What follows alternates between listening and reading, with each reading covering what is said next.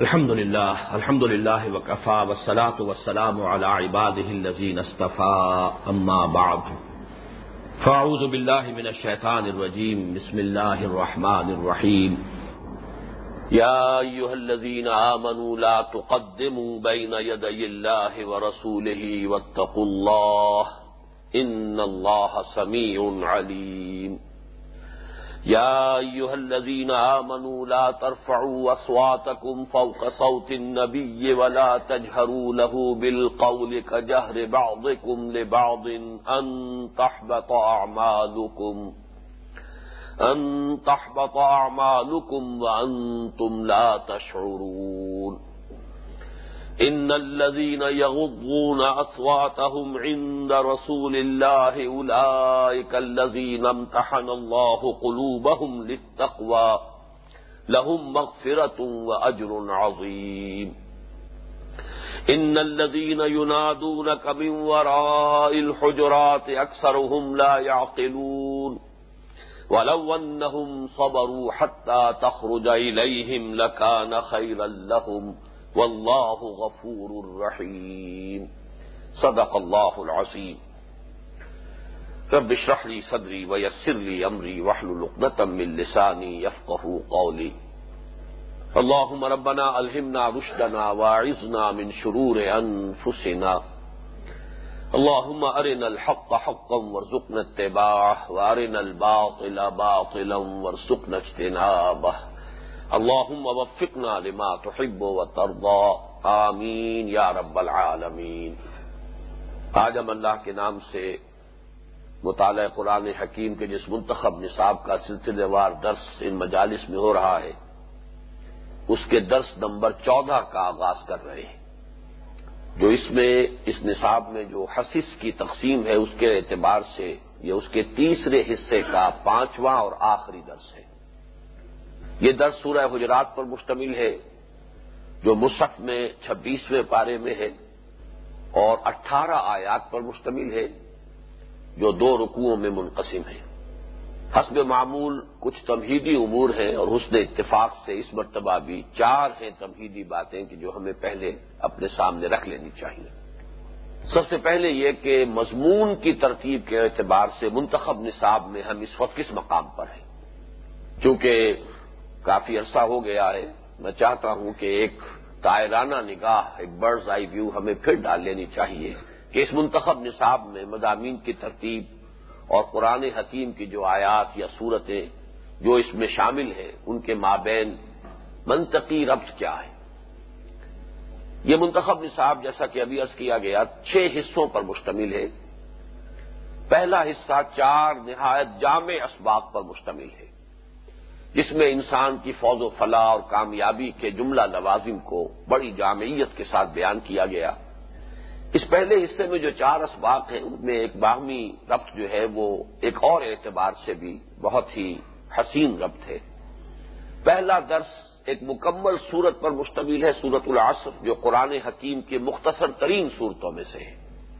دوسرا درس ایک آیت پر مشتمل ہے، آیت البر، سورہ بقرہ کی آیت نمبر ایک سو ستہتر جو قرآن حکیم کی طویل ترین آیتوں میں سے ایک ہے۔ تیسرا در سورہ لقمان کے تیسرے رکوع پر مشتمل ہے اور وہ قرآن حکیم میں اس بات کی ایک نمایاں علامت ہے کہ یہ رکوعوں کی تقسیم اگرچہ اجتہادی ہے، قیاسی ہے، دور صحابہ میں نہیں تھی، بعد میں کی گئی ہے، لیکن اکثر و بیشتر یہ رکوعوں کی تقسیم مضمون کے اعتبار سے نہایت مناسب ہے۔ اس کی ایک نہایت نمایاں مثال سورہ لقمان کا یہ دوسرا رکوع ہے۔ چوتھا درس جو ہے سورہ حامی مسجدہ کی سات آیات پر مشتمل ہے، آیت نمبر تیس تا آیت نمبر چھتیس۔ لیکن یہاں ان رکوعوں کی تقسیم کا دوسرا پہلو سامنے آ جاتا ہے کہ اس کی کچھ آیات ایک رکوع میں ہے کچھ آیات اگلے رکوع میں ہے گویا کہ یہاں پر رکوعوں کی تقسیم مانوی اعتبار سے درست نہیں۔ ہے حصہ دو میں اب بحث شروع ہوئے ایمان کے مباحث کا آغاز ہوا۔ اس میں پانچ اسباب۔ سب سے پہلے سورہ فاتحہ ام القرآن، اساس القرآن، سات آیات پر مشتمل، مکمل صورت پھر سورہ عال عمران کی آیات ایک سو نوے تا ایک سو پچانوے، چھ آیات پر مشتمل۔ تیسرا درس سورہ نور کا مکمل رکوع، پانچواں رکوع۔ یہ پھر ایک نمایاں مثال ہے کہ رکوعوں کی تقسیم بہت مناسب ہے اکثر و بیشتر مقامات پر۔ چوتھا درس مکمل سورہ تغابن۔ اور پانچواں اور آخری درس جو ہے، حصہ دوم کا، وہ سورہ قیامہ، وہ بھی مکمل ہمارے منتخب نصاب میں شامل ہے۔ تیسرا حصہ، جس کا آخری درس وہ ہے، جس کا ہم آج آغاز کر رہے ہیں، یہ عمل صالح کی تفصیل و تشریح پر مشتمل ہے۔ اس میں جو حسین ترتیب ہے، اس کو پھر ذہن میں تازہ کر لیں کہ عمل کا جب ہم جائزہ لیں گے، تو سب سے پہلے انفرادی سیرت و کردار کا معاملہ سامنے آئے گا۔ اور اس کو بھی ہم نے یہاں دو حصوں میں تقسیم کیا۔ ایک ہے تعمیر سیرت کی اساسات، اس کی بنیادیں۔ چنانچہ ہمارا پہلا درس جو ہے، وہ تعمیر سیرت کی اساسات پر مشتمل ہے اور وہ دو مقامات اس میں شامل ہیں، سورہ مومنون کی پہلی گیارہ آیات اور سورہ معارج کی آیات نمبر انیس تا پینتیس سترہ آیات۔ یہ گویا کے سیرت کی تعمیر کی اساسات ہیں۔ پھر اگلا مرحلہ ہے، ایک مکمل تعمیر شدہ شخصیت، بندہ مومن کی دل آویز شخصیت جو ہے، اس کے خد و خال کیا ہے؟ یہ سورت الفرقان کا مکمل رکوع ہے، آخری رکوع۔ یہ پھر مثال ہے اس کی کہ رکوعوں کی تقسیم قرآن حکیم میں مانوی اعتبار سے اکثر و بیشتر جگہ پر درست ہے۔ اب جب فرد سے آگے بڑھتے ہیں تو اجتماعیت کا پہلا قدم ہے آئلی زندگی، خاندانی زندگی۔ ایک مرد اور ایک عورت کے مابین رشتہ اشتواج سے اجتماعیت کی طرف گویا کہ پہلا قدم ہوتا ہے۔ آئلی زندگی کے ضمن میں اگرچہ ہمارا درس جو ہے تیسرا درس اس تیسرے حصے کا وہ سورہ تحریم پر مشتمل ہے۔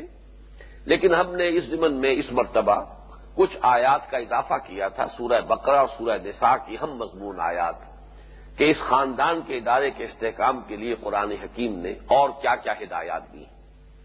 اس حصہ سوم کا چوتھا درس تھا۔ اب جب خاندانوں کو ہم جمع کرتے ہیں تو معاشرہ وجود میں آتا ہے۔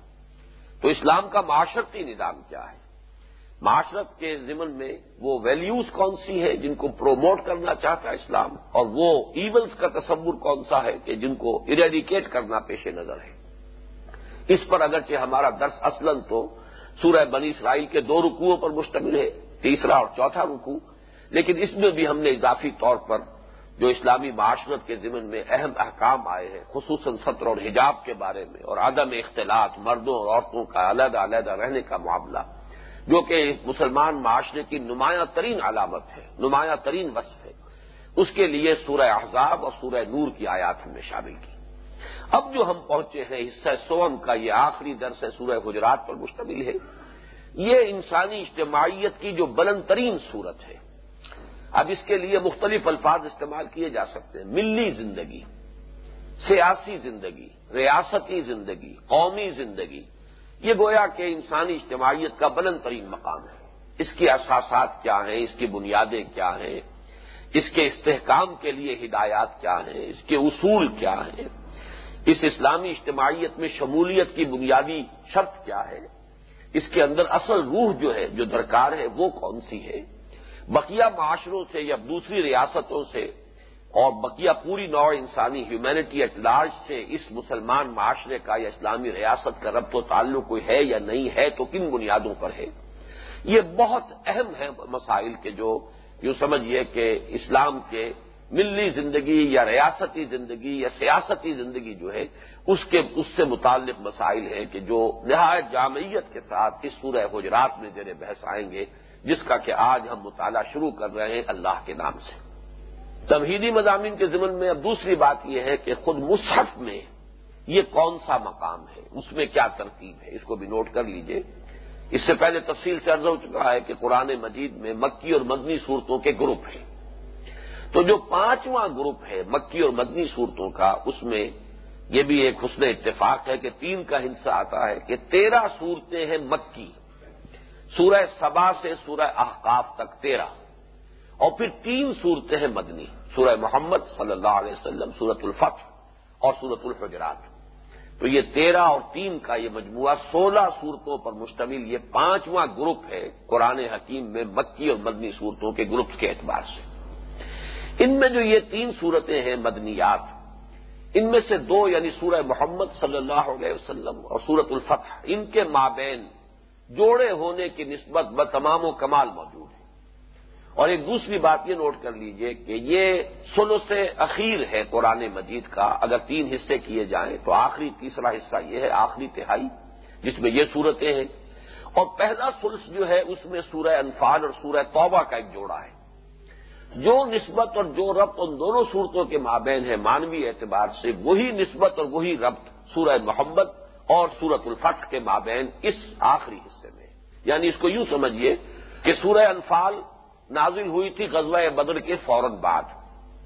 سورہ محمد صلی اللہ علیہ وسلم نازل ہوئی غزوہ بدر سے متصل قبل۔ وہ غزوہ بدر کی تمہید ہے۔ اسی طرح سورہ توبہ نازل ہوئی ہے فتح مکہ کے بعد۔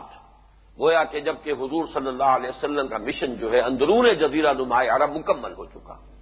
جبکہ یہ سورت الفتح جو ہے یہ نازل ہوئی ہے صلح حدیبیہ کے بعد اور یہ صلح حدیبیہ در حقیقت فتح مکہ کی تمہید ہے۔ تو وہی ایک نسبت ہے کہ جو سورہ فتح میں اور سورہ محمد میں ہے، وہی نسبت سورہ توبہ اور سورہ انفال میں ہے۔ البتہ جہاں تک سورت الحجرات کا تعلق ہے، اس کا کوئی جوڑا نہیں ہے قرآن حکیم میں، یہ منفرد صورتوں میں سے ہے۔ یہ اپنی جگہ پر ایک مکمل صورت ہے اور یہ کہا جا سکتا ہے ایک اعتبار سے، اور یہ میں نے پہلے بعد مواقع پر عرض بھی کیا ہے کہ جو منفرد صورتیں ہیں، وہ عام طور پر کسی گروپ یا کسی صورت کے زمین یا تتمے کی حیثیت رکھتی ہیں۔ سورت الحجرات کے بارے میں ہم یہ کہہ سکتے ہیں کہ یہ سورت الفتح کا تتمہ ہے۔ تتمہ کا لفظ زیادہ موضوع ہوگا بجائے زمینے کے۔ اس لیے کہ سورت الفتح کی آخری دو آیات کی تشریح اور تفصیل ہے جو پوری سورہ حجرات میں سامنے آتی ہے۔ جن حضرات کے ذہن میں وہ سورہ فتح کی آخری دو آیات ہوں، ان کے لیے سہولت ہوگی کہ اس وقت میری بات کو اچھی طرح سمجھ سکیں۔ سورہ فتح کی جو آخری سے پہلی آیت ہے هو الذي ارسل رسوله بالهدى ودين الحق ليظهره على الدين كله وكفى بالله شهيدا. اس میں نبی اکرم صلی اللہ علیہ وسلم کی بےست کا مقصد بیان کیا گیا. آپ کا مشن کیا ہے؟ کس لیے آپ کو بھیجا گیا؟ جو دین حق دے کر آپ کو بھیجا گیا، اس کو غالب کرنا، یہ ہے آپ کا مشن اب ظاہر بات ہے کہ اس غلبے کے لیے جد و جہد درکار ہے، جہاد درکار ہے، قربانیاں دینی ہوگی، محنتیں کرنی ہوگی، مشقت کرنی ہوگی، مقابلہ کرنا ہوگا۔ دوسرے نظاموں پر غالب کر دینا کوئی بچوں کا کھیل تو نہیں ہے، اس کے تقاضے ہیں۔ اس کے لیے وہ تمام مراحل جن کے لیے جامع عنوان جہاد ہے، وہ اس کے لیے لازم ہے چنانچہ سورہ گجرات کا جو آخری حصہ ہے، وہ آپ دیکھیں گے اور اکسی ترتیب ہے یہ۔ یہاں پہلی آیت ہے، ان دو آیتوں میں سے پہلی آیت میں حضور کا مقصد بیست بیان ہوا۔ اس مقصد بیست کے لیے جو جہاد لازم ہے، اس کا ذکر سورہ گجرات کے آخری حصے میں ہو رہا ہے کہ ایمان کی شرط لازم ہے جہاد۔ ایمان کا تصور ہے ہی نہیں جہاد کے بغیر۔ ان نمل مومنون الزین آ منو بلّہ و رسول ہی سم یرتابو و جاہدو بے وان حسین فی سبیل اللہ الا سچے مومن تو صرف وہ ہیں جو اللہ پر اس کے رسول پر ایمان لائے اور پھر ہرگز شک میں نہیں پڑے اور انہوں نے اپنے جان، مال، تن، من، دھن لگا دیا اللہ کی راہ میں جہاد میں۔ وہ ہے کہ جو حقیقت میں مستحق ہے مومن کہلانے کے۔ وہ اگر دعویٰ کریں ایمان کا تو وہ اپنے دعوے میں سچے ہیں۔ تو گویا کہ سورہ فتح کی لاسٹ بٹ ون آیت، آخری سے پہلی، سورہ حجرات کا آخری حصہ، یہ ایک دوسرے کے ساتھ بڑی گہری مناسبت۔ اب یہ جہاد کون کرے گا؟ ظاہر بات ہے کہ مسلمان جو ایمان کے دعوے دار ہیں، ان کا کام ہے جہاد کریں۔ اور جب تک مسلمانوں کی اپنی ملی زندگی، جماعتی زندگی، اجتماعی زندگی مستحکم نہیں ہوگی، تو جہاد کے تقاضے پورے نہیں ہو سکتے۔ یہ تو اجتماعیت جو ہے مضبوط ہو، مستحکم ہو، تبھی جہاد کے تقاضے پورے ہو سکتے ہیں۔ لہذا جو آخری آیت ہے، جو سورہ فتح میں فرمایا گیا، محمد الرسول اللہ والذین معاہو اشدا والکفار رحماء بینہم تراہم رکعن سجدا یبتغون فضلا من اللہ ورضوانا یہ ہے وہ جماعت۔ محمد الرسول اللہ، محمد اللہ کے رسول صلی اللہ علیہ وسلم اور جو لوگ آپ کے ساتھ ہیں۔ ان لوگوں کے مابین اب کیا تعلق ہونا چاہیے؟ حضور کے رسول ہونے کے تقاضے کیا ہیں؟ امت کو ان کے ساتھ کیا معاملہ کرنا چاہیے؟ کس طرح ان کا ادب کرنا چاہیے؟ کس طرح تعظیم کرنی چاہیے؟ کس طرح ان کے چشم و ابرو کے اشاروں کو دیکھ کر چلنا چاہیے؟ اور پھر مسلمانوں کو باہم کس طرح رہنا چاہیے؟ ان کی باہمی محبت، رافت، الفت کس طرح کی ہو؟ اور اس باہمی محبت اور الفت میں جو چیزیں رکھنا انداز ہو سکیں، جو بھی ان کے اندر کہیں پر رکھنے پیدا کر سکے ان کا سد باب کس طور سے کیا جائے، یہ مضمون ہے سورہ گجرات کے پہلے دو حصوں کا۔ تو معلوم ہوا کہ پوری سورہ گجرات اس اعتبار سے سورہ فتح کی آخری دو آیات کے مفاہیم کی تشریح اور تفصیل پر مشتمل ہے۔ اب آئیے یہاں پہ ایک ضمنی بات اور نوٹ کر لیں، یہ میں نے پہلے بھی کئی دفعہ توجہ دلائی ہے کہ قرآن حکیم میں اہم ترین مضامین اکثر و بیشتر ضمنی طور پر آتے ہیں۔ اس کی وجہ کیا ہے؟ قرآن مجید ایک خاص کانٹیکسٹ میں نازل ہوا ہے۔ زمان و مکان کا ایک خاص پس منظر ہے، ایک خاص جغرافیائی ماحول ہے، ایک خاص تاریخی دور ہے نوع انسانی کی تاریخ کا۔ خاص زمان و مکان کا ایک فریم ہے کہ جس میں قرآن نازل ہوا ہے۔ اب جو لوگ اس کے مخاطب اول تھے اور جو حالات اس وقت انہیں درپیش تھے، اکثر و بیشتر معاملات میں تو گفتگو انہی سے کے حوالے سے ہو رہی ہے، انہی کے بارے میں ہو رہی ہے۔ البتہ انہی کے بین بین، جس کو آپ بٹوین دی لائنز بھی کہہ سکتے ہیں لیکن وہ صحیح نہیں ہے، تو سری الفاظ میں۔ لیکن یہ کہ بحثیت مجموعی اگر کہا جائے تو یہ بات درست ہوگی کہ ضمنی طور پر ان باتوں سے گفت، کے بارے میں گفتگو کرتے ہوئے کہ جو بالفعل اس وقت معاشرے میں سامنے موجود تھی اور ان کے حوالے سے بات کرتے ہوئے درمیان میں کوئی جملے آ جائیں گے، کوئی الفاظ آ جائیں گے، کہیں کوئی زمینے کے طور پر کوئی مضمون آ جائے گا، جو اس کانٹیکسٹ میں تو اتنا زیادہ اہم نہیں تھا، لیکن ابدی اعتبار سے تعویل عام جس کو ہم کہتے ہیں، اس کے اعتبار سے وہ نہایت اہم ہے۔ اس پہلو سے اہم ترین مضامین، اہم ترین فلسفیانہ مضامین وہ اکثر و بیشتر جو ہے اسی طریقے سے اس کی ایک مثال یہ ہے کہ سورہ حجرات جو ہے وہ مسلمانوں کی حیات ملی کے بارے میں اہم ترین اور جامع ترین صورت ہے۔ لیکن یہاں ہم مصحف کے اندر اس کو ایک بارے میں یہ کہہ رہے ہیں کہ اس کی حیثیت ایک زمین میں کی ہے، ایک تتیم میں کی ہے۔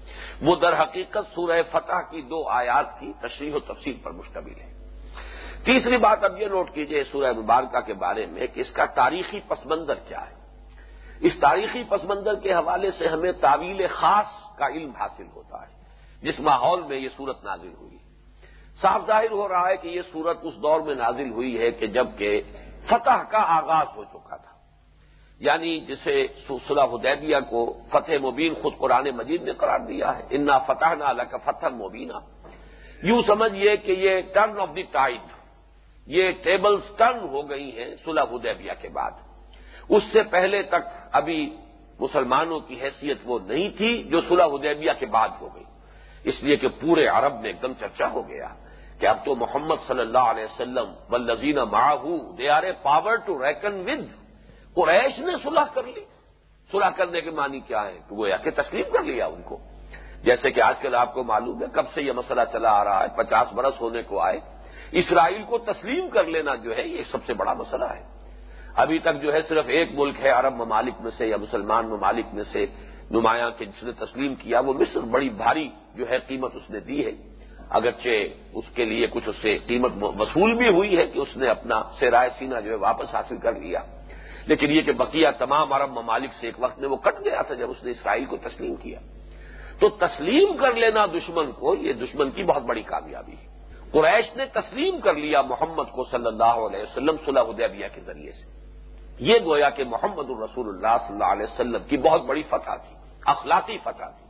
ان نا فتح نہ لکا فتح مبینہ اسی لیے فتح مبین کہا گیا اسے اس کے بعد سے حالات ایک دم بدل گئے۔ اب جو مختلف قبائل تھے، جنہیں آراب کہتا ہے قرآن مجید بادیا نشین، انہوں نے ہوا کا رخ دیکھ لیا کہ اب بدل گیا ہے۔ اب صورتحال تبدیل ہو گئی ہے۔ لہذا انہوں نے اس کے مطابق اپنے آپ کو ڈھالا، اپنا رویہ بھی بدلا۔ اب وہ جوک در جوک آ کر حضور کے ساتھ اب مصالحت کر رہے ہیں یا مفاہمت کر رہے ہیں یا ایمان لا رہے ہیں۔ وہ تو فتح مکہ کے بعد اب یہ جو پروسیس ہے اپنے منطقی انتہا کو پہنچے گا۔ لیکن فتح مکہ سے پہلے ہی حالات کا رخ تبدیل ہو چکا تھا۔ اس کے بعد تو فتح مکہ کے بعد تو وہ کیفیت تو یہ اعزاجا نس اللہ ولفق ورایت اللہ سید خلون فی دین اللہ افواج اب فوج در فوج لوگ آ رہے ہیں۔ لیکن یہ کہ اسی کی ایک اس کی ایک عکس جو ہے شروع ہو چکا تھا۔ فتح مکہ سے قبل صلح حدیبیہ کے بعد۔ لیکن یہ لوگ جو ایمان لا رہے تھے، ظاہر بات ہے کہ جو کہ حالات کے رخ کو بدلتا دیکھ کر ایمان لا رہے تھے، یہ وہ ایمان نہیں تھا اکثر و بیشتر حالات میں کہ جو ان لوگوں کا تھا کہ جو مکے میں ایمان لائے تھے۔ جبکہ ایمان لانے کے معنی یہ تھے کہ ہر طرح کے مسائل کو دعوت دینا ہے، ہر طرح کی تکالیف کا آغاز ہو جائے گا۔ تو اس اسلام اور اس اسلام میں یا اس ایمان یا اس ایمان میں زمین و آسمان کا فرق تھا۔ اب یہ لوگ جو تھے جو بغیر لڑے بھڑے ایمان لے آئے، حالات کے رخ کو تبدیل ہوتے دیکھ کر، یہ بسا اوقات آ کر حضور پر اپنا احسان بھی جتلاتے تھے کہ دیکھیے جی ہم تو بغیر لڑے بھڑے ایمان لے آئے ہیں، تو گویا کہ ہمارے ساتھ تو امتیازی سلوک ہونا چاہیے، ہمارے تو کوئی خصوصی حقوق ہونے چاہیے، جس کا کہ ذکر ہے سورہ حجرات کے اختتام پر، یمنون علیہ کا نسلم اللہ تمن علیہ اسلام حکم بل اللہ یمن علیہ کمن کم ایمان انکن تم صادقین۔ اے نبی، آپ پر احسان دھر رہے کہ ایمان لے آئے۔ آپ ان سے کہیے کہ تمہارا کوئی احسان مجھ پر نہیں ہے، مجھ پر کوئی احسان نہ دھرو اپنے اسلام کا، بلکہ اللہ کا احسان مانو کہ اس نے تمہیں ایمان کے راستے پر ڈال دیا ہے، ایمان کا راستہ دکھا دیا ہے۔ اللہ کا احسان مانو، نہ یہ کہ تم اپنا احسان مجھ پر دھر رہے ہو۔ اسی طرح یہ بھی کان کھول دیے گئے کہ تم یہ نہ سمجھنا کہ ایمان لے آئے ہو۔ کالت العراب و آمنا کل لم تو مینو ولاکن کلو اسلم ولما ید خل ایمان فی کلو بے یہ بدو کہتے ہیں، ہم ایمان لے آئے، نبی ان سے کہہ دیجیے، تم ایمان ہرگز نہیں لائے ہو۔ بس یہ کہہ سکتے ہو کہ تم نے اسلام قبول کر لیا تم نے اطاعت قبول کر لی ہے، تم اسلام لے آئے ہو، اس سے آگے اگر دعویٰ کرتے ہو تو بڑے مغالطے میں ہو تم۔ ابھی ایمان تو تمہارے دلوں میں داخل بھی نہیں ہوا۔ ظاہر بات ہے، یہی وہ لوگ تھے ان میں سے جو خاص طور پر وہ قبائل کے سردار تھے، چودھری لوگ تھے، وہ جب آتے تھے تو ویسے بھی عرب کا عام بدو جو ہے وہ بڑا ہی غیر مہذب، بہت ہی اکھڑ قسم کے لوگ ہوتے تھے۔ تو حضور کے ہاں آ کر بھی ان کا طرز عمل وہی رہتا تھا۔ اور وہ بڑی بے ادبی کے ساتھ بھی، گستاخی کے ساتھ بھی پیش آتے تھے۔ پھر یہ کہ اپنی باتیں منوانا چاہتے تھے، بجائے اس کے کہ یہ دیکھیں کہ حضور کی رائے کیا ہے، منتظر رہیں کہ حضور کا، کی کیا منشا ہے، حضور کا رخ کیا ہے، آپ کیا سوچ رہے ہیں؟ جس کو آپ کہتے ہیں پری ایمٹو میئر کے طور پر اپنی رائے پہلے سے پیش کر دینا تاکہ اس کو پہلے اب اس پر غور کیا جائے۔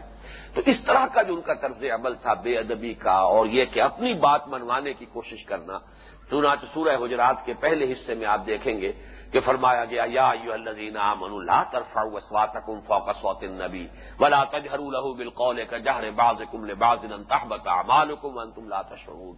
یہ در حقیقت ان کا وہی انداز تھا، وہی عام بدویانہ انداز اور وہ چونکہ حقیقت ایمان سے بہرور نہیں ہوئے تھے، وہ تو اسلام تو لے آئے تھے۔ لہذا حضور کا مقام کیا ہے؟ والم النفیکم رسول اللہ جانو، سمجھو اس بات کو کہ تمہارے مابین جو ہے یہ تمہارے سامنے بیٹھے ہوئے محمد ابن عبداللہ تو ہیں، لیکن ان کی اصل حیثیت کیا ہے؟ رسول اللہ ہے یہ۔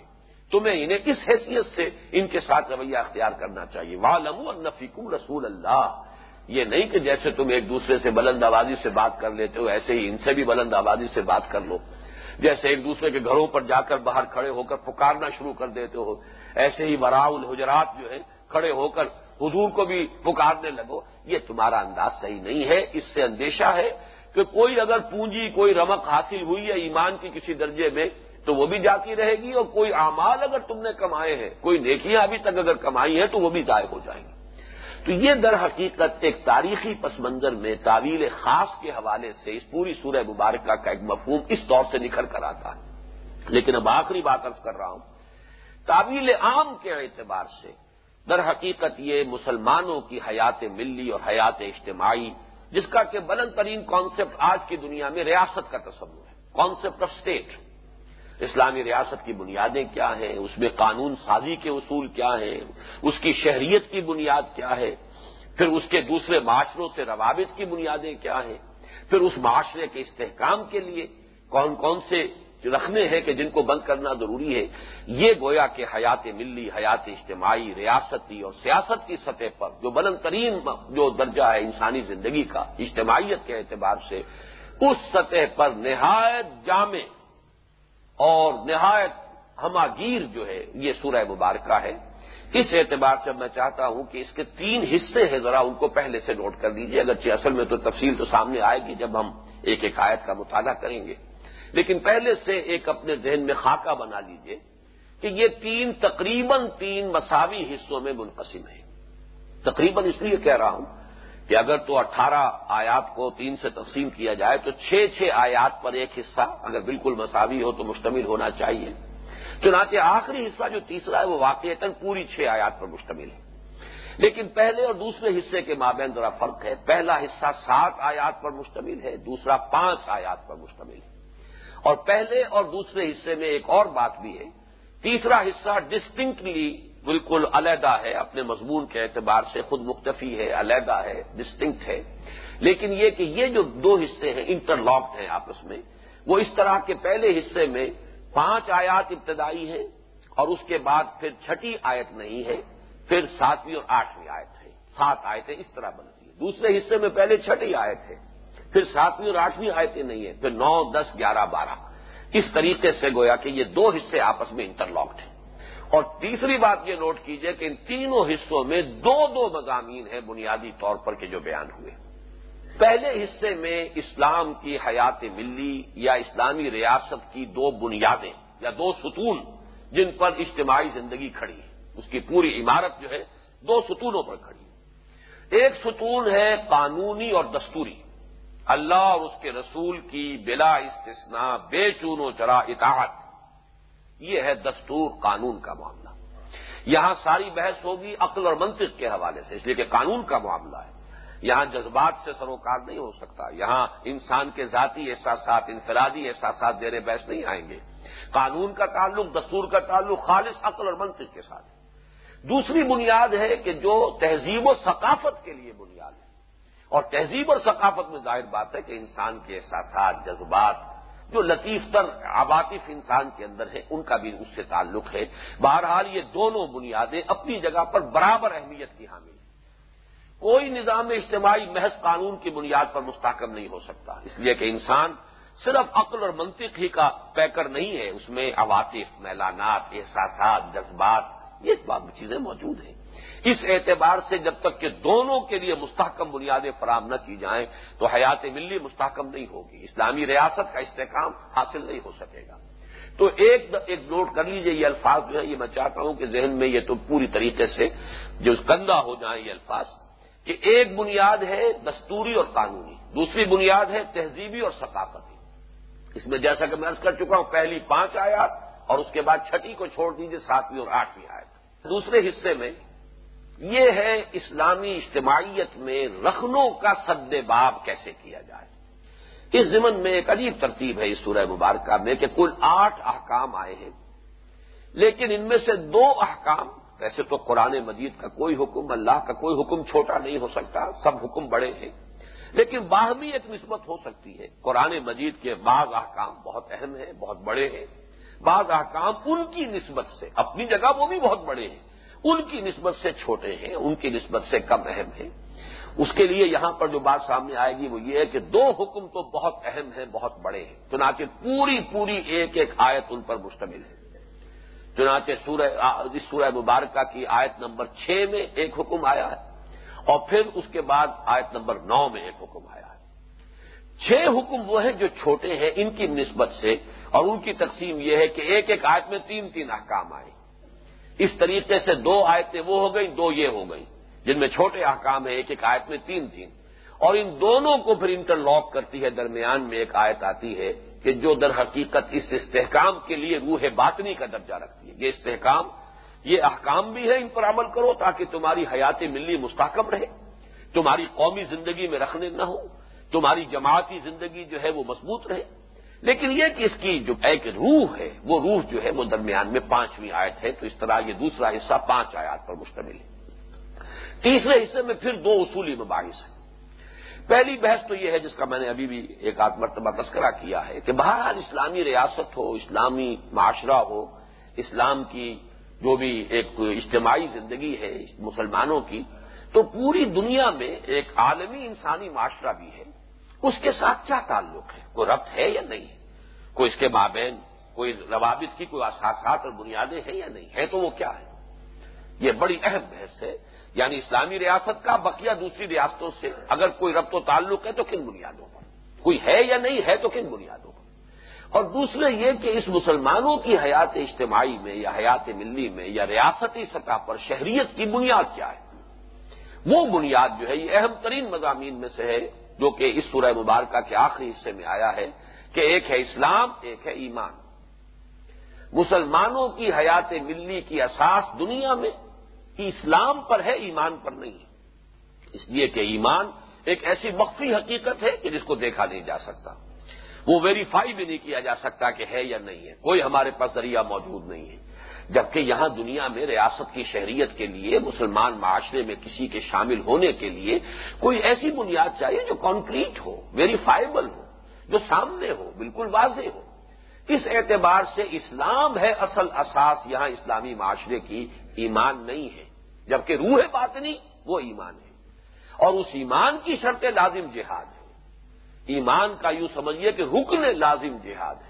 جبکہ اسلام کے ارکان میں جہاد کا ذکر نہیں ہے۔ اسلام کا ارکان جو ہے پانچ ارکان ہے گونی الاسلام والا خمسن، شہادت اللہ الہ الا اللہ ون محمد رسول اللہ و اقام الصلاط و اطاع زکات و سوم رمضان و حج البیت۔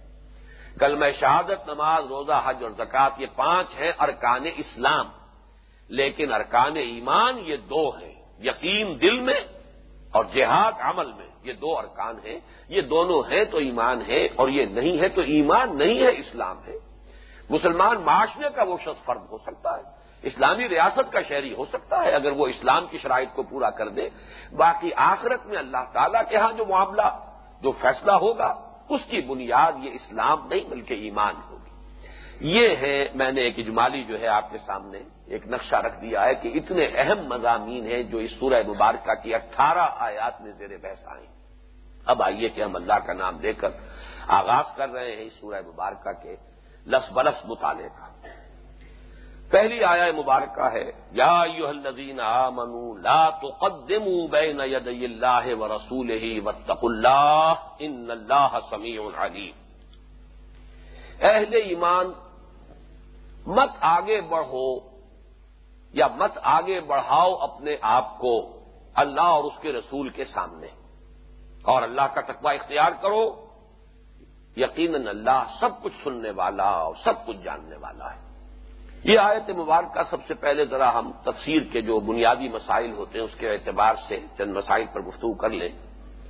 سب سے پہلی بات یہ کہ یا یو الزین آمنو کا جو سیغ خطاب ہے اگرچہ ہمارے منتخب نصاب میں اس سے پہلے تین مرتبہ آ چکا ہے۔ سورہ تغابن میں ایک مرتبہ آ چکا ہے، دوسرے حصے میں، اور سورہ تحریم میں دو مرتبہ آ چکا ہے، یہ تیسرے حصے میں۔ لیکن میں نے اس لفظ پر گفتگو کو اس سورہ مبارکہ کے دس تک ملتوی کیا ہوا تھا۔ اس لیے کہ یہ سورہ مبارکہ قرآن مجید میں اس اعتبار سے بہت نمایاں ہے۔ کہ کل اٹھارہ آیات ہیں جن میں پانچ مرتبہ یا یو الدین عامن یا یو الدین عامن یا یو الدین عامن پانچ مرتبہ اس کی تکرار ہوئی۔ اس میں جو لفظی ترجمہ تو ہوگا، اے وہ لوگوں جو ایمان لائے ہو۔ لیکن اصل میں سمجھ لیجیے کہ یہ اصل میں سیزا خطاب ہے مسلمانوں سے۔ پورے قرآن میں یا یو الزین اسلم کہیں نہیں آیا۔ ہے وہ لوگوں جو اسلام لے آئے یا یو المسلمین کہیں نہیں آیا۔ جہاں بھی خطاب ہے، یا یو الزین آمن یہاں تک کہ منافقوں سے بھی خطاب جو ہے، یا یو الزین آمن سے آیا ہے۔ گویا کہ جو بھی مسلمان ہیں لیگلی جو بھی مسلم سے جو بھی قانون مسلمان ہیں، امت مسلمہ، اس میں شامل ہیں، ان میں یقیناً سچے اور پکے مومن بھی ہیں۔ ان میں ایسے لوگ بھی ہیں کہ جن کا ایمان تو ہے، لیکن کچا ہے، اتنا پختہ نہیں ہے، ضعیف ہے ہم جیسے لوگ۔ پھر ان میں ایسے بھی لوگ ہیں جن کا تذکرہ آئے گا اسی سورہ مبارکہ کی آیت نمبر تیرہ میں۔ کہ گویا کہ زیرو لیول پر ہے، نہ ایمان ہے، نہ نفاق ہے۔ اور پھر ان میں منافقین بھی ہیں، ہر دور میں رہے ہیں۔ جب حضور کے دور میں تھے کہ جس سے زیادہ بہتر دور کا کوئی تصور نہیں کر سکتے، خیر و امتی کرنی سم الزین یلون ہوں سم الزین یلون ہوں جب اس دور میں منافقین تھے تو اور کون سا دور ہوگا جس میں منافقین نہیں ہوں گے؟ وہاں اگر حال یہ تھا کہ تقریباً تہائی نفری جو ہے، ایک اگر ہم اس کے لیے پیمانہ جو ہے مقرر کر لیں کہ ایک ہزار افراد نکلے تھے مکے سے حضور کے ساتھ قصبہ عہد کے موقع پر، ان میں سے تین سو واپس آ گئے۔ یہ اگر ظاہری پیمانہ سامنے رکھے تو گویا کہ تہائی نفری تو بہرحال وہاں ایسے لوگوں پر مشتمل تھی جنہیں ہم سچے مومن نہیں کہہ سکتے۔ کیسے ممکن ہے کوئی سچا مومن اور حضور کو چھوڑ کر آ جائے؟ اور حضور کے سامنے دیکھے کہ دشمن جو ہے، کیل کانٹے کے ساتھ لیس، ایک لشکر جو ہے، لشکر جرار، تین ہزار کا لشکر جو ہے، کوئی معمولی لشکر نہیں تھا۔ اور وہاں وہ چھوڑ کر آ جائے۔ تو معلوم ہوا کہ اس دور میں بھی تھے، تو ظاہر بات ہے کہ اس دور میں تو ان کی اکثریت بھی ہو۔ تو کوئی ایسی بات نہیں ہے کہ جس کو ہم سمجھیں کہ یہ بڑی کوئی خلاف قیاس بات ہے۔ اس اعتبار سے مسلمانوں میں مومنین صادقین بھی ہوں گے، ہمیشہ رہے، ہمیشہ رہیں گے۔ ذرا ضعیف ضعفا بھی ہوں گے، کمزور ایمان والے۔ وہ زیرو لیول والے بھی ہوں گے۔ کہ ایمان بھی نہیں تو نفاق بھی نہیں، لیکن یہ کہ منافقین بھی ہوں گے۔ ان سب کے لیے خطاب کا سیگا ہے، یا یو الزین آمن یہ سیگا مشترک ہے۔ دیکھنا ہوتا ہے کہ کن سے گفتگو ہو رہی ہے، یہ سیاق و سباق سے پتہ چلتا ہے۔ جو بات آگے کہی جا رہی ہے، اس کے حوالے سے پتہ چلتا ہے۔ جیسے کہیں فرمایا گیا، یا یو الزین آمن آمنو بلّہ و رسول بل کتاب الزی نزل رسول بل کتاب الزی انزل بن قبل۔ اے اہل ایمان ایمان لاؤ اللہ پر اور اس کے رسول پر۔ اب آپ غور کیجیے کیا مراد ہے اس سے؟ کہ معلوم ہوتا ہے کہ پہلا ایمان جو ہے وہ قانونی ایمان ہے، کوئی سطحی ایمان ہے، کوئی صرف زبانی کلامی ایمان ہے۔ اب اس سے خطاب کیا جا رہا ہے، لیکن یہ کہ اب کہا جا رہا ہے کہ حقیقت نہیں مان لاؤ۔ اس طرح سورہ صف کی آیت۔ یا یو الدین امن حلد الکم اعلیٰ تجارت ان تنجی کو من عذاب نلیم تو منون اب اللہ و رسول ہی و تجاہدون فی سبیل اللہ بموال انفسکم۔ اہل ایمان، کیا تمہیں وہ تجارت بتائی جائے کہ جو تمہیں دردناک عذاب سے چھٹکارا دلا دے۔ ایمان لاؤ اللہ پر اور اس کے رسول پر اور کھپا دو اپنی جانیں اور اپنے مال اللہ کی راہ میں اللہ کی راہ میں جہاد کرتے ہوئے۔ یہی تمہارے حق میں بہتر ہے اگر تم سمجھو۔ تو معلوم ہوا کہ اس مضمون سے سیاق و سباق سے اندازہ ہو جائے گا کہ یہاں کن سے خطاب ہے۔ اور جیسا کہ میں ابھی عرض کر چکا ہوں تعویل خاص کے اعتبار سے اور جو تاریخی پس منظر ہے اس کے اعتبار سے اکثر و بیشتر ہوئے سکندے وہ ان لوگوں کی طرف ہے جو اسلام تو لے آئے تھے اور ایمان حقیقی سے ابھی بہراور نہیں تھے۔ اگرچہ اس آیت میں، اس صورت وہ آیات بھی ہیں کہ جن کے مخاطب یقیناً مومنین صادقین تھے۔ تو بہرحال جو بات کہنے کی ہے وہ یہ ہے کہ یہ یا الزین آمن کا سیغ خطاب یہ عام ہے مسلمانوں کے لیے۔ اصل میں تو مسلمان مخاطب ہے چاہے باطنی اعتبار سے وہ سچے اور پکے مومن ہو چاہے منافق ہو چاہے یہ کہ بین بین کی کیفیت میں ہو کہ نہ ایمان ہو نہ نفاق ہو۔ دوسری بات یہ نوٹ کر لیجیے، اور یہ ایک دلچسپی کی باتیں ہیں، اور فہم قرآن میں یقیناً ان سے مدد ملتی ہے۔ پورے مکی قرآن میں یہ سیغہ خطاب نہیں آیا۔ یا آئیو الزین عامن حالانکہ مکی دور میں جو ایمان لائے تھے، اب ان کا ایمان تو لازمن ہر شک و شبے سے بالا تر تھا۔ لیکن جیسا کہ میں نے ارض کیا، یہ امت مسلمہ سے خطاب کا سیگا ہے۔ امت کی تشکیل جو ہے گویا کہ معلوم ہوتا ہے کہ وہ ہجرت کے بعد ہوئی ہے۔ اسی لیے ولتکم من کم امتن یا کزاک ہم نے تمہیں بہترین امت بنایا ہے۔ کزال کا جالنا کو امت وسط الکون شہدا الناف و یقون رسول علیکم شہیدا۔ کن تم خیر امت، یہ تمام الفاظ آتے ہیں مدنی صورتوں میں۔ مکی دور میں یا یو الزین آمنو کا سیغ خطاب کہیں آیا ہی نہیں۔ سوائے ایک صورت کے۔ اس میں صرف استثناء ہے سورہ حج۔ سورہ حج کی آخری سے پہلی آیت جو ہے، یا الزین آ منور کہوں وسجد وابد ربکم وفال الخیر اللہ تفلحون۔ اس میں یہ سیرہ خطاب آیا ہے۔ لیکن سورہ حج کے بارے میں آپ حضرات کے علم میں ہوگا کہ اس کے بارے میں اختلاف ہے کہ وہ مکی ہے یا مدنی۔ بلکہ بہت سے حضرات اسے مدنی کہتے ہیں۔ اگر تو وہ مدنی ہے، تو تو وہ استثناء جو ہے وہ بھی ختم ہوا اور گویا کہ اصول پوری طرح پختہ ہو گیا۔ کہ پورے مکی قرآن میں کہیں یا یو الزین آ منو کے الفاظ نہیں آئے۔ حالانکہ دو تہائی قرآن جو ہے وہ مکی صورتوں پر مشتمل ہے۔ ایک تہائی قرآن ہے مدنی صورتوں پر مشتمل۔ البتہ یہ ضرور ہے کہ مکی صورتوں میں کچھ اور سیگے آئے ہیں۔ مثلا میں دو مرتبہ تو حضور سے مخاطب ہو کر کہا گیا ہے کہ اے نبی، بجائے اس کے کہ اللہ تعالیٰ خود خطاب کرے یا یو الزین آمنو کے الفاظ میں دو جگہ پر آیا ہے یہ سورہ ابراہیم کی آیت نمبر اکتیس ہے اور سورہ جاسیہ کی آیت نمبر چودہ۔ اے نبی، آپ کہہ دیجیے کل عباد الزین آمن یقین الصلاح و یونفق مما سرم والانیتن من قبل یوم اللہ بیفی ولا خلال۔ اے نبی، کہہ دیجیے، میرے ان بندوں سے جو ایمان لائے۔ براہ راست سی گئے خطاب یا آئیو الزین آمنو سے یہ بات اللہ تعالیٰ نے جیسے کہ مدنی صورتوں میں کہی ہے، یہاں نہیں کہی۔ اسی طرح سورہ جاسیہ میں فرمایا کل الزین آمن یکفر الزین اللہ ارجن ایام اللہ۔ اے نبی، آپ کہہ دیجیے ان لوگوں سے جو ایمان لائے ہیں کہ وہ ذرا ابھی اف اور درگزر سے کام لیں۔ یہ لوگ جو آخرت کے منکر ہیں، امیدوار ہی نہیں ہے اس بات کے، انہیں اندیشہ ہی نہیں ہے کہ اللہ کی طرف سے کوئی محاسبہ ہوگا، کوئی پکڑ بھی آ سکتی ہے، کوئی عذاب بھی آ سکتا ہے۔ تو ان کے بارے میں ذرا درگزر سے کام لیں، ابھی صبر کریں۔ اے نبی، آپ کہہ دیجیے اہل ایمان۔ یہ عجیب بات ہے۔ کہ یہاں خطاب براہ راست مسلمانوں سے نہیں کیا جا رہا یا الزین امن کی بجائے کل الزین آمن یکفر الزین لا ارجن ایام اللہ۔ کل عباد الزین آمن یقیم الصلاۃ و یونفقو مما رزقناہم۔ اسی طرح ایک جگہ براہ راست خطاب بھی کیا ہے تو وہ یا الزین آمنو نہیں، بلکہ اس میں بھی لفظ فرق ہے۔ یا عبادی الزین آمنو ان نارزی واسعت الفیا یا فابدون یہ سورہ انکبوت کی آیت نمبر چھپن ہے۔ اے میرے وہ بندو جو ایمان لائے۔ بہرحال یہ تین استثناءات یا چوتھی استثنائی آیت اگر سورہ حج کو اگر مکی مانے، تو پھر یہ ہے کہ وہ ایک آیت جو ہے سورہ حج کی بھی، جو لاسٹ بٹ ون ہے، غالباً ستہتر نمبر آئے تھے سورہ حج کی۔ یہ گویا کہ کل استثناءات ہوں گی، باقی پورا مکی قرآن یا یو الزین آ منو کے سیرے سے خالی ہے۔ سورہ حج کے بارے میں جو میری ذاتی رائے ہے، اگرچہ یہ بات کہی ہے بعض حضرات نے کہ یہ مدنی ہے، لیکن یہ کہ مجھے ان لوگوں کی رائے سے اتفاق ہے کہ مکی صورت ہے۔ لیکن اس میں دو جگہ پر، ایک جگہ پر چار آیات ہیں، اڑتیس سے اکتالیس تک، اور ایک آخری دو آیات۔ یہ میرے نزدیک مدنی بلکہ زیادہ صحیح تر بات یہ ہے کہ مدنی نہیں ہے، بلکہ برزخی ہے بئی مانا کہ حضور پر نازل ہوئی ہے اسنائے سفر ہجرت میں۔ جبکہ آپ جا رہے تھے۔ ان چار آیتوں کے بارے میں تو حضرت عبداللہ ابن عباس رضی اللہ تعالی عنہ کا قول بھی مجھے مل گیا۔ میرا گمان پہلے سے تھا کہ یہ اسنائے سفر ہجرت میں نازل ہوئی۔ اڑتیسویں آیت سے لے کر اکتالیسویں آیت تک۔ لیکن پھر یہ کہ مجھے حضرت عبداللہ ابن عباس رضی اللہ تعالیٰ عنما کا قول بھی مل گیا تو اس سے یہ کہ اطمینان ہو گیا اور انشرا ہو گیا۔ متفق گردید رائے بو علی بارائے بند آخری دو آیات کے بارے میں اگرچہ اس طرح کا کوئی اثر، کوئی قول مجھے نہیں ملا ہے لیکن پھر بھی ایک گمان میرا یہی ہے کہ یہ دو آیتیں بھی، جو آخری آیتیں سورہ حج کی، یہ مدنی ہے یا یہ کہ اسنائے سفر ہجرت میں نازل ہو۔ واللہ عالم بہرحال، سورہ حجرات اس اعتبار سے پورے قرآن میں اگر نسبت و تناسب کو دیکھا جائے تو ممیز ہے کہ اس میں پانچ مرتبہ یا یو الزین آ منو کا سیرہ خطاب آیا ہے۔ اب آئیے، یا یو الزین آ منو لا تو بین ید اللہ و رسولی یہ جو تقدمو کا لفظ آیا ہے سیرہ نہیں ہے، لا تقدمو، اس کی دو قرآتیں ہیں۔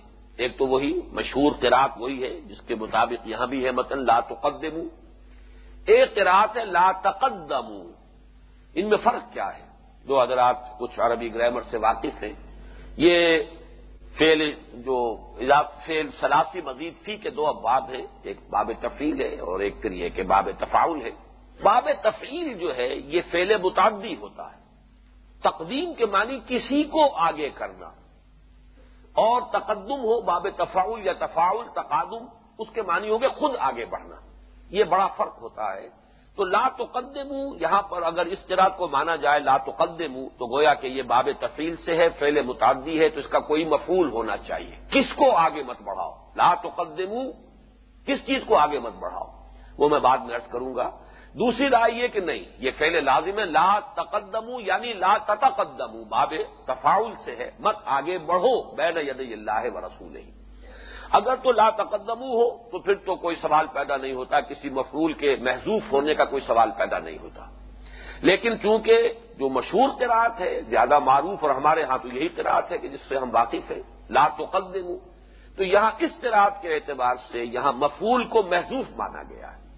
اس محضوف میں دو امکانات ہیں۔ لا تقدم امرن او فعلن بین ید اللہ و رسول مت بڑھاؤ کسی معاملے کو یا کسی فعل کو اللہ اور اس کے رسول کے آگے۔ وہ جو میں نے ارض کیا تھا تعویل خاص کے ذمن میں، کہ یہ جو لوگ تھے جو ایمان تو لے آئے، اسلام لے آئے، اور وہ ایک حالات کا تقاضا اور جو حالات بدلتے ہوئے حالات کے رخ کو پہچان کر، ہوا کا رخ دیکھ کر ایمان لے آئے۔ لیکن حقیقت ایمان سے ابھی بہراور نہیں تھے۔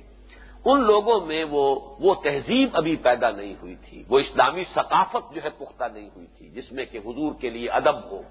بلکہ یہ کہ وہ اکثر و بیشتر اپنی بات پہلے سے پیش کر دیتے تھے، اپنی رائے کو سامنے لے آتے تھے۔ گویا کہ ان کے دلوں میں خواہش یہ ہوتی تھی کہ ہماری رائے بالا کر رہے، ہماری بات جو ہے آگے رہے۔ تو اس پر گویا کہ یہاں پر پکڑ کی جا رہی ہے، لا تو قدم امرن او فیلن اس لیے کہ یہ ایک نفسیاتی بات ہوتی ہے کسی بھی جماعتی زندگی میں۔ ویسے تو یہ کہ ایک تاریخی اعتبار سے چونکہ میرے بات تجربات ہیں، اس حوالے سے کہہ رہا ہوں، ایسا بھی ہوتا ہے بعض اوقات کہ کسی جماعت کا کوئی صدر ہے، امیر ہے، وہ کوئی موقف اختیار کر چکا۔ اب وہ جماعت والوں کے لیے ایک مشکل پیدا ہو جائے گی کہ فرض کیجیے اکثریت کی رائے اس کے خلاف بھی ہے۔ تب بھی مسئلہ پیدا ہو جاتا ہے کہ ہمارا امیر یا ہمارا لیڈر، ہمارا رہنما قائد جو ہے وہ تو یہ موقف اختیار کر چکا۔ اب اگر اسے بدلیں گے تو اس سے بڑی پیچیدگی پیدا ہوگی، اس کی جو ہے، اس کی شخصیت کو نقصان پہنچے گا، اس کی حیثیت مجروح ہوگی۔ اسی طرح کسی قائد یا امیر کے لیے بھی کہ فلاں شخص نے یہ بات کہہ دی ہے، اب اس کو رد کرنے میں، اور ظاہر بات ہے کہ دنیاوی اعتبار سے مختلف لوگوں کا مختلف مقام اور مرتبہ ہوتا ہے، حیثیت ہوتی ہے، اہمیت ہوتی ہے۔ کوئی کسی قبیلے کا سردار ہے اب یہ بات ظاہر کر چکا ہے، اس نے اپنی رائے پیش کر دی ہے۔ اس کو رد کرنے میں بھی بہت سی ایسی مسلحتیں ہو سکتی ہیں کہ جو آڑے آ رہی ہوں۔ اس اعتبار سے اس پر جو ہے نکیر کی جا رہی ہے کہ تمہیں یہ طرز عمل اختیار کرنا ہی نہیں چاہیے۔ لا تو قدم امر نوفیل بین ید اللہ و رسول جب تک اللہ اس کے رسول کی طرف سے وہ بات سامنے نہ آ جائے۔ خام کا کوئی معاملہ، کوئی مسئلہ جو ہے، اس کو پہلے سے آگے نہ رکھ دو۔ دوسری رائے کیا ہے؟ لا تو انفسکم اور رایکم بین ید اللہ و رسول اپنے آپ کو اور اپنی رائے کو، اپنی آرا کو اللہ اور اس کے رسول سے آگے نہ رکھو. مطلب یہ ہے کہ تمہارا کام ہے پیروی، تمہارا کام ہے اطاعت. تم تو یہ دیکھو کہ اللہ کا منشا کیا ہے، رسول کا منشا کیا ہے، اللہ کی مشیت کیا ہے، رسول کا منشا کیا ہے. بجائے اس کے کہ تم اپنی بات، اپنی رائے، اپنے فکر، اپنے فلسفے، اپنی سوچ، اپنے فیصلے کو مقدم رکھو. تمہیں یہ چاہیے کہ ہر وقت تمہارا یہ مینٹل ایٹیٹیوڈ رہنا چاہیے کہ یہ جانو کہ اللہ کیا چاہتا ہے، شریعت کا تقاضا کیا ہے، قرآن و سنت کا منشا کیا ہے، رسول کا رخ کدھر ہے، رجحان کدھر ہے۔ لا تو بین ید اللہ و رسول مت بڑھاؤ اپنے آپ کو یا اپنی آرا کو یا کسی معاملے کو، یا مت بڑھو خود۔ اگر لا تقدمو ہو، باب تفاول سے لا تقدم یا یعنی لا تقدم تب تو یہ امام راضی نے لکھا ہے کہ مفہوم کے اعتبار سے دونوں قرآتیں متحد ہو جاتی ہیں۔ کوئی فرق واقع نہیں ہوتا۔ یہ صرف قرآت کا فرق ہے، باقی جہاں تک مراد، مفہوم، معنی، مقصود، اس میں کوئی فرق نہیں۔ اپنے آپ کو آگے نہ بڑھاؤ، خود آگے نہ بڑھو۔ اپنی رائے کو مقدم نہ رکھو، اپنے آپ کو آگے نہ رکھو۔ یہ ساری چیزیں جو ہے مفہوم مراد کے اعتبار سے ایک ہی۔ لا تقدموا بین ید اللہ و رسول مت آگے بڑھو یا مت آگے بڑھاؤ اپنی رائے یا اپنی پسند، اپنے رجحان، اپنے اپنے ارادے کو اللہ اور اس کے رسول سے۔ یہ آیت مبارکہ ذرا نوٹ کیجیے۔ اسلامی ریاست کی پہلی دفعہ ہے۔ اسلامی ریاست کے دستور کی دفعہ نمبر ایک۔ یہ گویا کہ اسلام کی یا مسلمانوں کی حیات ملی کی جو دو بنیادیں ہیں دو اثاثات دو ستون، ان میں سے قانونی اور دستوری ستون جو ہے وہ یہ آیت ہے۔ لا تقدموا بین یدی اللہ و رسول مت آگے بڑھو یا مت آگے بڑھاؤ اپنے آپ کو یا اپنی رائے کو یا اپنے رجحان کو یا اپنی پسند کو اللہ اور اس کے رسول سے۔ اس کے لیے ایک تو میں یہ چاہتا ہوں کہ ایک حدیث مبارک کہ جو اس کے مفہوم کو بہت ہی واضح کر دیتی ہے، وہ آپ کے سامنے لے آؤں۔ اور ایک دوسری آیت قرآن مجید کی جو سورہ نساء کی آیت نمبر انسٹھ ہے، وہ آپ کے سامنے لے آؤں۔ اور اسلامی ریاست کا کی جو یہ اساس ہے، جو اس کے دستور اساسی کی پہلی دفعہ ہے، اس کے بارے میں ہمیں پوری طرح کھل کر بات کو سمجھ لینا چاہیے۔ حدیث مبارک جو ہے، یہ مستد احمد ابن حنبل کی ہے اور رائے دی ہے وہ سند ہو جید، اس کی سند اسناد جو ہے، وہ صحیح ہے درست ہے قابل اعتماد ہے راوی ہے حضرت ابو سعید الخدری رضی اللہ تعالی عنہ۔ عن ابی سعید الخدری عن النبی صلی اللہ علیہ وسلم۔ انه قال، مسل المؤمن کا مسل الفرس سے علاقیت ہی یا فی عقیت ہی مختلف روایتوں میں یا اللہ یا الا کا فرق ہے۔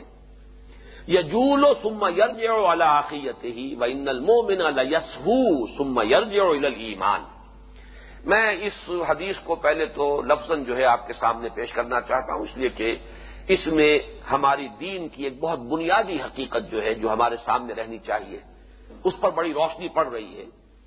حضور نے فرمایا، مومن کی مثال اس گھوڑے کسی ہے کہ جو کسی کھوٹے سے بندھا ہوا۔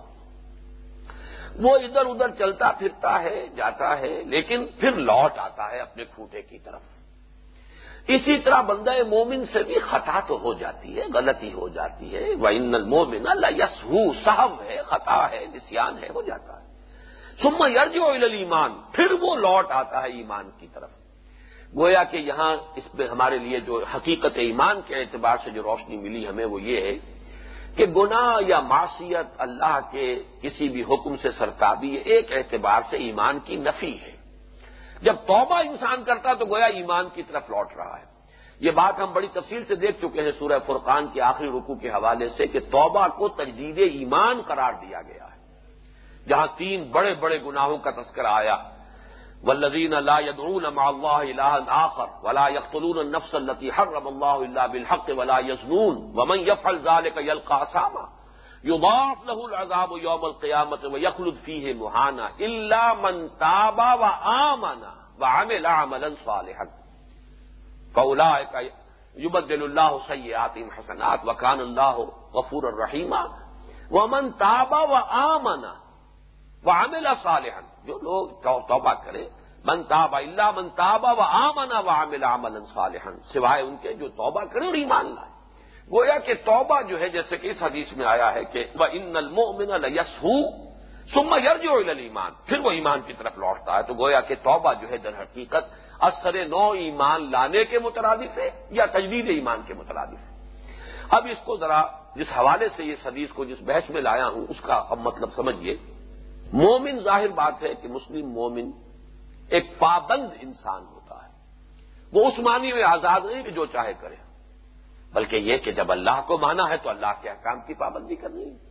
اللہ کے رسول پر ایمان لایا تو اللہ کے رسول کے احکام جو ہے واجب الزان ہے واجب الطاعت ہے قرآن کو مانا ہے، قرآن کے حکم جو ہے ان کی پیروی کرنی ہے، اس کے حلال ہی پر اتفاق کرنی ہے، اس کے حرام میں منہ نہیں مارنا ہے۔ مہامنا بالقرآن منستح اللہ مہارے مہو جو شخص قرآن کی حرام کردہ کسی شے کو اپنے لیے حلال ٹھہرا لے، اس کا کوئی ایمان نہیں ہے قرآن پر۔ معلوم یہ ہوا کہ بندہ مومن ایک پابند انسان ہے۔ اللہ کے احکام کا پابند، رسول کے احکام کا پابند، قرآن کے احکام کا پابند۔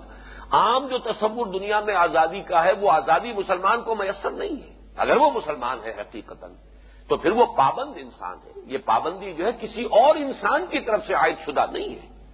یہ حاکم و محکوم کی تقسیم نہیں ہے۔ کوئی انسان حاکم نہیں، کوئی انسان محکوم نہیں۔ تمیز بندہ و آقا فساد آدمیت ہے۔ پابندی جو بھی ہے، اللہ اس کے رسول کی طرف سے ہے۔ اب اس میں اس مثال کو میں ذرا ایکسٹینڈ کیا کرتا ہوں اسلام کے اس ریاستی نظام کو سمجھانے کے لیے کہ فرض کیجیے کھلا میدان ہے اور آپ کا وہ جو گھوڑا ہے، آپ یہ چاہتے ہیں کہ ذرا بھاگے دوڑے بھی، بالکل اسے کھوٹے کے ساتھ اس طرح نہ باندھ دیا جائے کہ وہ کچھ حرکت نہ کر سکے۔ تو فرض کیجیے کہ سو گز لمبی رسی سے آپ نے اس گھوڑے کو اس کھوٹے کے ساتھ باندھ دیا۔ نتیجہ کیا نکلا؟ سو گز ریڈیس کا ایک دائرہ وجود میں آ جائے گا جس میں یہ گھوڑا آزاد ہے۔ شمال میں چلا جائے سو گز تک، جنوب میں چلا جائے سو گز تک، مشرق میں چلا جائے سو گز تک، مغرب میں چلا جائے سو گز تک۔ سو گز تک نہ جانا چاہے، پچاس گز تک جائے۔ کہیں اس میں چکر کھاتا رہے، کہیں بالکل کھوٹے کے ساتھ آ کر لگ کر بیٹھ جائے، اس میں بالکل آزاد کوئی پابندی نہیں۔ لیکن ایک سو ایکواں گز نہیں آئے گا، نہ مشرق میں، نہ مغرب میں، نہ شمال میں، نہ جنوب میں۔ یہ ہے در حقیقت پابندی اور آزادی کا حسین امتزاج۔ اسی کے حوالے سے اسلامی ریاست کی بنیادی نوعیت کو سمجھا جا سکتا ہے۔ یہ بنیادی نوعیت یعنی پابندی اور آزادی کا ایک امتزاج ہے۔ کہ پابندی جو بھی ہے، وہ دائرہ ہے اللہ اور اس کے رسول کے احکام کا۔ اس سے باہر آپ نہیں جا سکتے۔ اسی کو حدود اللہ کہا جاتا ہے۔ وہ من یتعدى حدود اللہ ہے جو اللہ کے حدود سے تجاوز کر جائے گا، تو پھر وہ تو ظاہر بات ہے کہ فاسقون ہے وہ۔ اور یہ جو لوگ جو اس کا روش اختیار کریں گے، گویا کہ وہ حقیقت کے اعتبار سے دائرہ اسلام سے باہر جا رہے ہیں۔ یہ دائرہ اسلام ہے۔ اللہ اور اس کے رسول کے حدود کا دائرہ دائرہ اسلام ہے۔ البتہ اس دائرے کے اندر اندر آزاد ہے۔ یہاں اب آپ فیصلہ کر سکتے ہیں۔ یہاں امروہم شورا بینہم آئے گا۔ یہ تمہارا اپنا ہے، یہ مباحات کا دائرہ ہے۔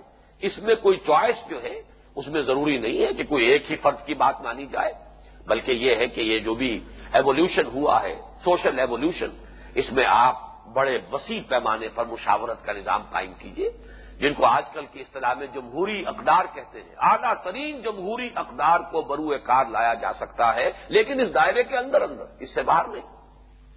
اس لیے کہ صد فیصد لوگ مل کر بھی اللہ کے کسی حکم کو ثابت نہیں کر سکتے۔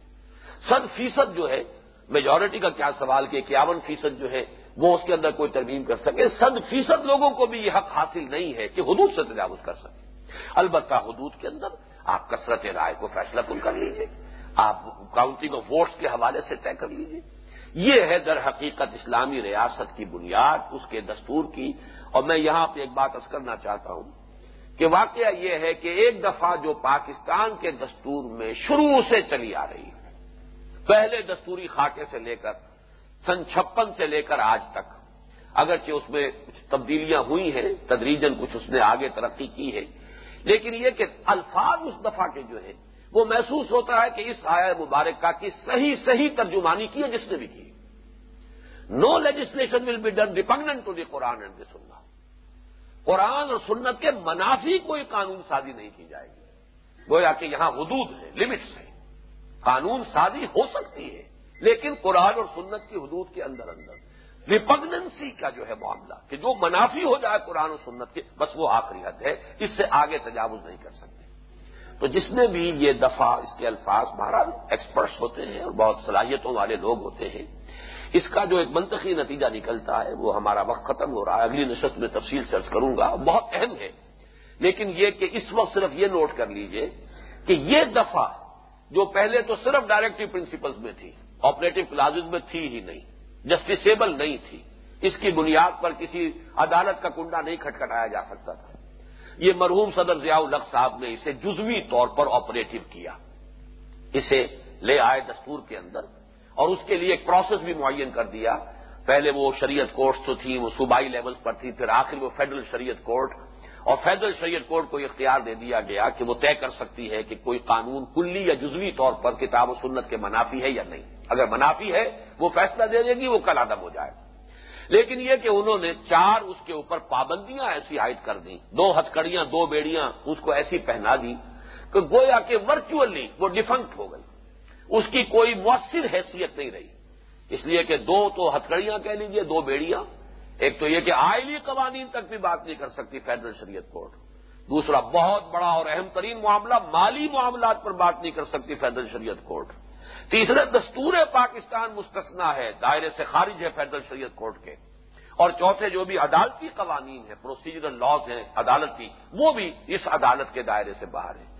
تو گویا کہ دو ہتکڑیاں دو بیڑیاں پہنا دی لیکن اصولی طور پر ہم کہہ سکتے ہیں کہ ایک پیش رفت ہوئی ہے کہ اس کو صرف ڈائریکٹری پرنسپل سے آگے بڑھا کر آپریٹو کلازز میں لے آیا گیا۔